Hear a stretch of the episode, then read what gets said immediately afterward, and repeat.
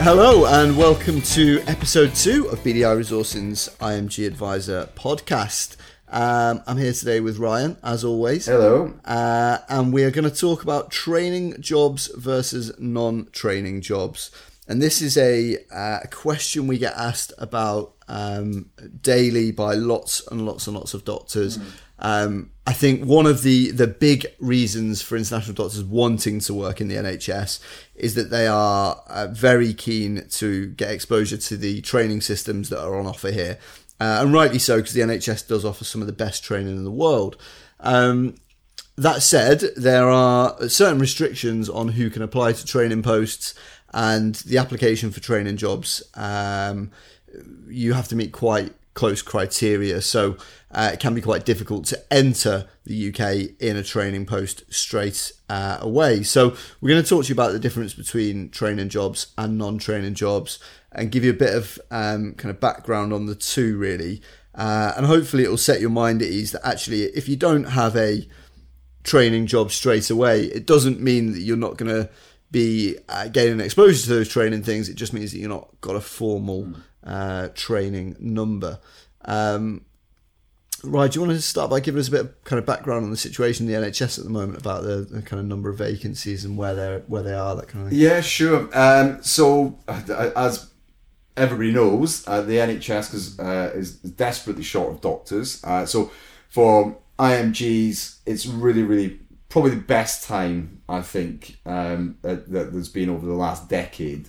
Uh, to make that transition, Yeah. Um, I do remember, um, and show my age here, uh, probably about 15 years ago, uh, when the market was quite saturated, and I think it was quite tough for IMGs to uh, a secure their first job in the NHS, and and certainly b get into uh, a formal training position. Um, so uh, the the number of vacancies current as it currently stands at the moment, and obviously we're not post Brexit yet.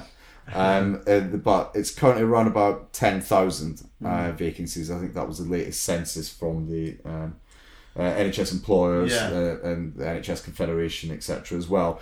And and although the, the number of IMGs applying for GMC registrations increased by 25%, um, it, that's still nowhere near plugging the gap currently. Uh, and they uh, and all the kind of data modelling suggests that the, the number of vacancies is set to increase. And obviously, a myriad of reasons for that. Yeah. Um, a lot of uh, doctors in the NHS retiring earlier.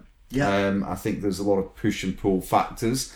Um, obviously, a lot of UK trained doctors are maybe going overseas to places like Australia, Canada, uh, the maybe the US. Um, again, I think that uh, the, the investment, uh, particularly in places like Dubai, um, of building these huge, huge hospitals where uh, really trying to encourage um, uh, healthcare tourism. Uh, so the, uh, again, a lot of doctors who've trained in the UK are, are going off to the uh, off to those countries as well to work at consultant level. Um, again, probably the biggest factor is that the UK population is growing Yeah.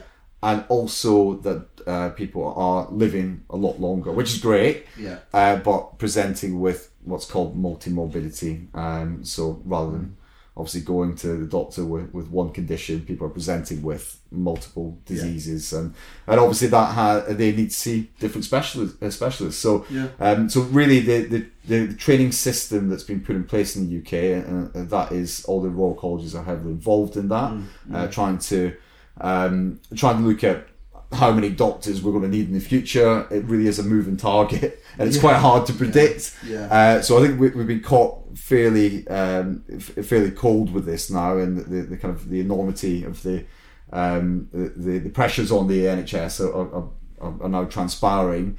Yeah. And uh, and again, we just haven't trained enough doctors in the UK, and, and because it takes so long to train doctors, there's no real quick fix. Um, so again, for the next probably 10, 15 years, I, I can only imagine that the, the that those ten thousand doctors vacancies are either going to increase or at least stay the same. Well, hopefully, hopefully there'll be lots of IMGs to fill them.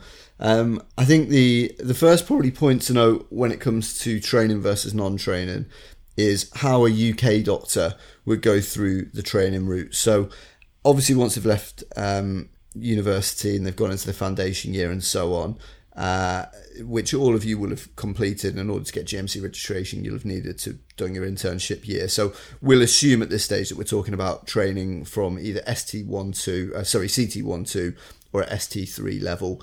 Um, the each area of the country is broken down into deaneries, um, and the deaneries are responsible for allocating trainees, uh, obviously for taking on the trainees and allocating those trainees to hospitals around the country. So every hospital in the UK will receive uh, trainees from the deaneries. So whether that's a university teaching hospital or whether that's a district general hospital, any hospital in the UK is going to have received trainees who are going to have to gain exposure whilst also, of course, doing the job of a junior doctor and helping those hospitals um, uh, service their patients, see their patients.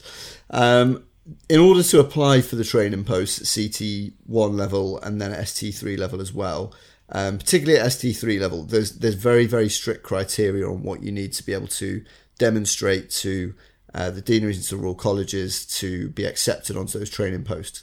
Um, they're usually a set curriculum. You need to create an e-portfolio. You have to have all of your competencies signed off. So um, if you're going into ST3 level, you need to have your core competent, uh, competencies at CT1, 2 level signed off. So a big kind of ch- uh, checklist, tick sheet from um, a supervising consultant, educational supervisor who says, yes, I'm, I'm confident this person is competent in these areas. Um, you need to uh, have demonstrated uh, teaching and training for more junior people than yourself so that you've kind of demonstrated that you can do that. Um, you well, it helps to have been involved in things like audits and things like that. Um, any uh, studies, external studies that you've done, conferences you've attended, mm. extra work you've done, CPD work you've done.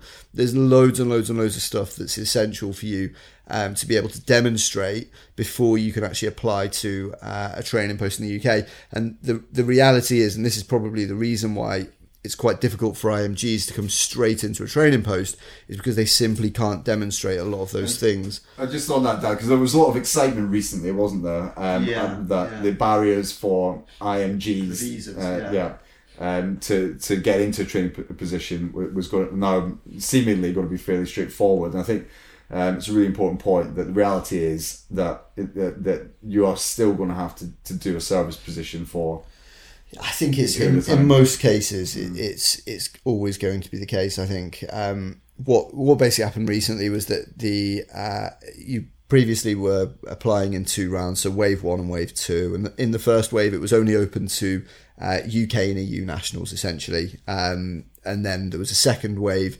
If all of the posts weren't filled in the first one, it would then be open to um, to IMGs to people from outside of the UK or EU. Um, they've now said that uh, IMGs from outside the EU uh, or UK can apply in Wave One, but it doesn't mean that you would be necessarily accepted in Wave One or in Wave Two. Um, because it, of course you still wouldn't be able to demonstrate that you've got the core competencies that you would have got uh, that you would need to have worked in the UK to obtain, or um, that you would have done, uh, uh, for example, audits in the UK healthcare system, or um, you've attended conferences in the UK or that you've done CPD work and additional studies in the UK. So, whilst uh, it, there's not that uh, barrier anymore because of your where you're from, um, there are still the usual barriers mm. of needing ideally some NHS experience in order to put together a decent e portfolio, um, which shows the deaneries or the royal colleges yeah. that you're equipped to I, join I the training post. I, I, don't think there's any shortcuts um, no. really uh, to get into a training position. Um, I think that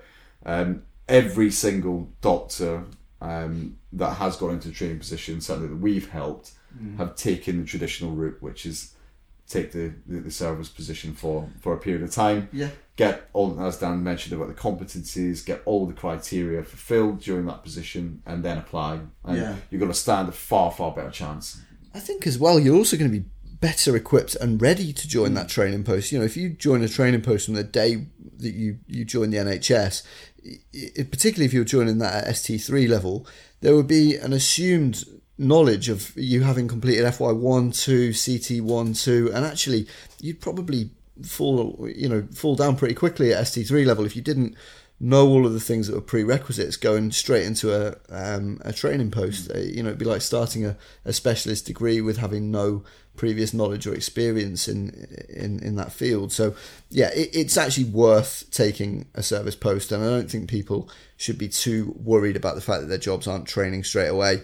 Um, I think it's it's also really important to kind of clear up what a service post actually means because the title of it makes it sound as though you won't have any exposure to anything mm. uh, in terms of training.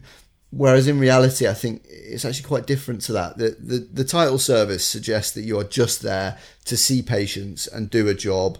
Um, you're gonna you know get, have to work through a backlog of people and that's it you then your job's done and, and, you can move on to the next thing but i think well i don't know if you agree ryan but i think it's different in reality I think it is, and uh, I mean, essentially, you're going to be doing exactly the same job as, a, as somebody who is in training. that, yeah, that's yeah. the that's the reality of it. It's not um, the the trainees aren't compartmentalized somewhere else within the hospital, receiving all this great training, and, and you're going to be left uh, in, a, in a room seeing patients. It's just not the case at all. Yeah. And I think, again, um, the, because the NHS needs doctors, needs really good doctors from overseas. Yeah. Um, there, there, there's going to be active encouragement for IMGs that they want those doctor, uh, those doctors to actually get into a training. They're going to give you all this support and help when you're doing a service job mm. uh, to make sure that your portfolio is correct, that you're um, you're amassing all the uh, criteria to get into a training position. So, uh, so the NHS, in terms of, it's not very, it's not siloed in that way. It's no, not you're not treated as a second class doctor, if that's no. the, the, the, right word to use. But, yeah. um, but I think that in terms of doing the day to day job, it's got to be exactly the same as a doctor in training. Yeah, well, I think mostly you you stood next to the doctors who yeah. are in training receiving exactly the same support from the senior registrars or the consultants who are giving you the teaching mm. and training. You, I guess the only thing is that you're not going to have an educational supervisor, and that's the, the big the big difference. No. Yeah, absolutely. I think that's it. You, you may not have that, but there will usually be if you go and search it out, there will be someone who's happy to sign off your competencies and things like that in, mm. in hospital. So, yeah, I mean, the other thing to note is that actually, when you look at the job descriptions and where these jobs originate, it's often the case that the jobs that you're filling as a junior doctor or a middle grade doctor are the jobs that were left unfilled by the deanery trainees. So, of course, there's the capacity there to give you the support and the training that the people who were successful and did get onto those training posts, mm. you're going to get exactly the same roles, basically. Um, yeah, and I think another good point there as well, uh, Dan, is that there's a very, very much a distinction because um, the doctors who are, in training are actually employed by Health Education England, mm. uh, whereas uh, the doctors coming on a service position are actually employed by the NHS Trust. Mm. Um, and a, a, big consideration for, particularly if you're moving your family, I would say, mm. is that, in particular when you're trying to settle into a new country, that you will have a 12 month contract, for example, and you won't have to move. I, yeah. I think that if you go into a formal training position, you've got to be prepared that you may rotate, be yeah. rotating through different hospitals, which geographically might be quite challenging. Mm, that's very true. Very true indeed. And I think uh, also on that, in terms of the, the hospitals that you'll end up working in, um, there is a, a, huge, huge misconception here that uh, university teaching hospital means training post, means training job, means you'll receive training. And actually, that's not the case at all.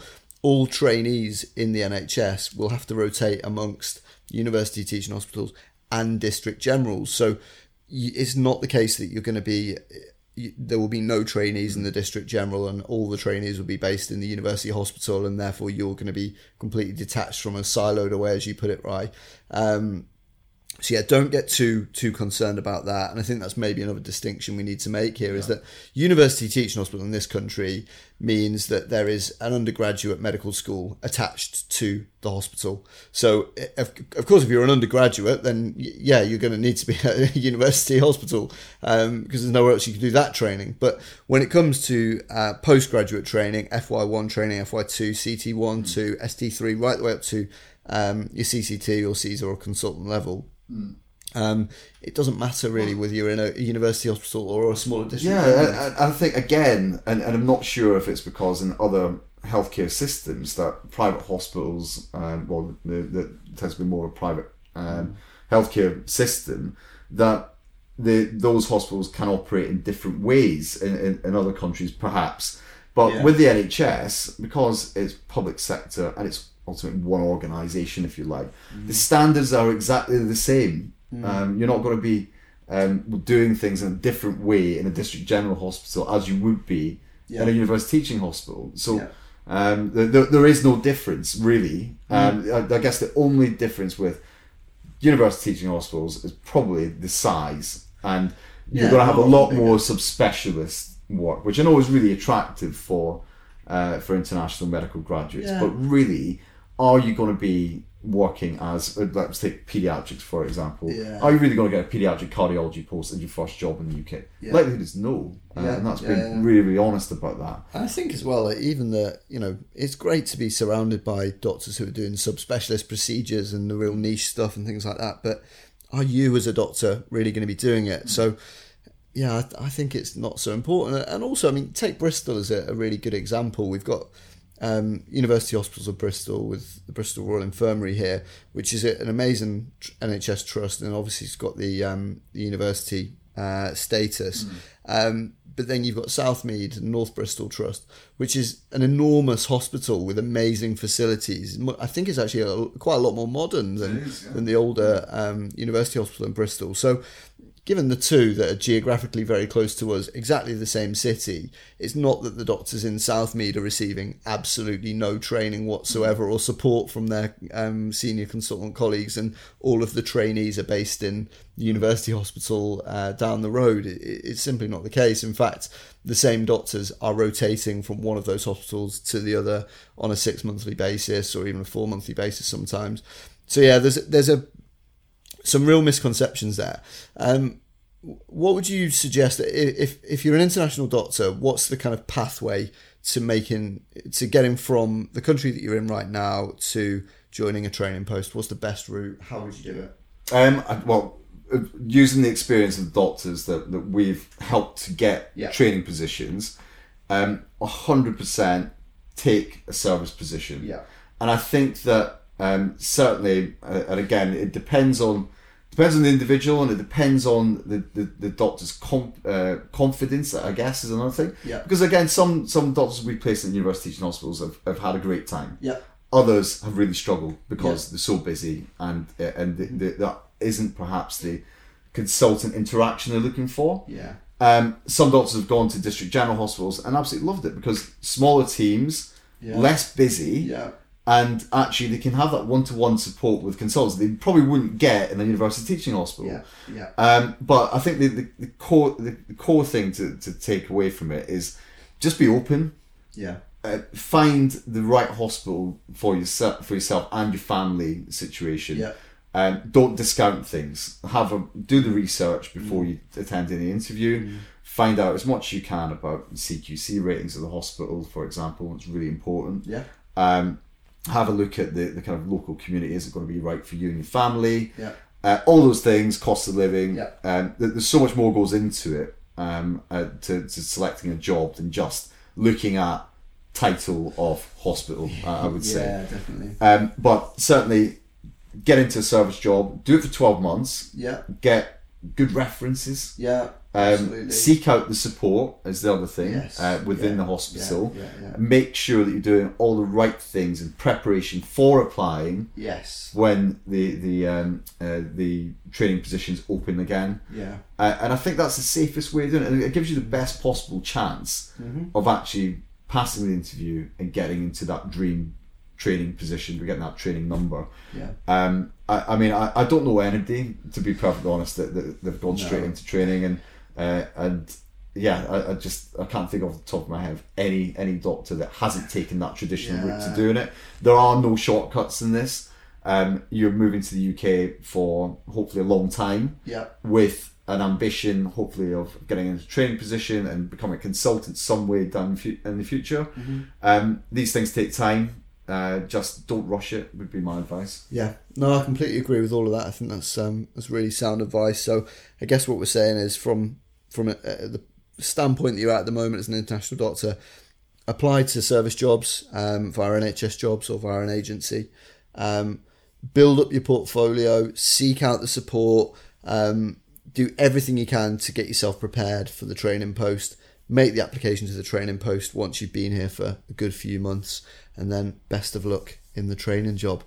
Um, I think that probably concludes, unless you've got anything else to add, Ryan. No, I think that, that covers it. And again, if you've got any questions at all, just um, join IMG Advisor, send some messages in, get, get ask us to give you a call. I'm more than happy to talk talk you through everything. Um, so yeah, I think that wraps up today's episode. Um, next week, Dan, what we're looking at, we're gonna think we're gonna talk through tier two visas, Yes. indefinite leave to remain, and uh, British citizenship, which, is, which should be quite an interesting topic. Interesting one, yeah. So once again, thanks very much for listening to our podcast, and stay tuned for the next one. Thanks very much.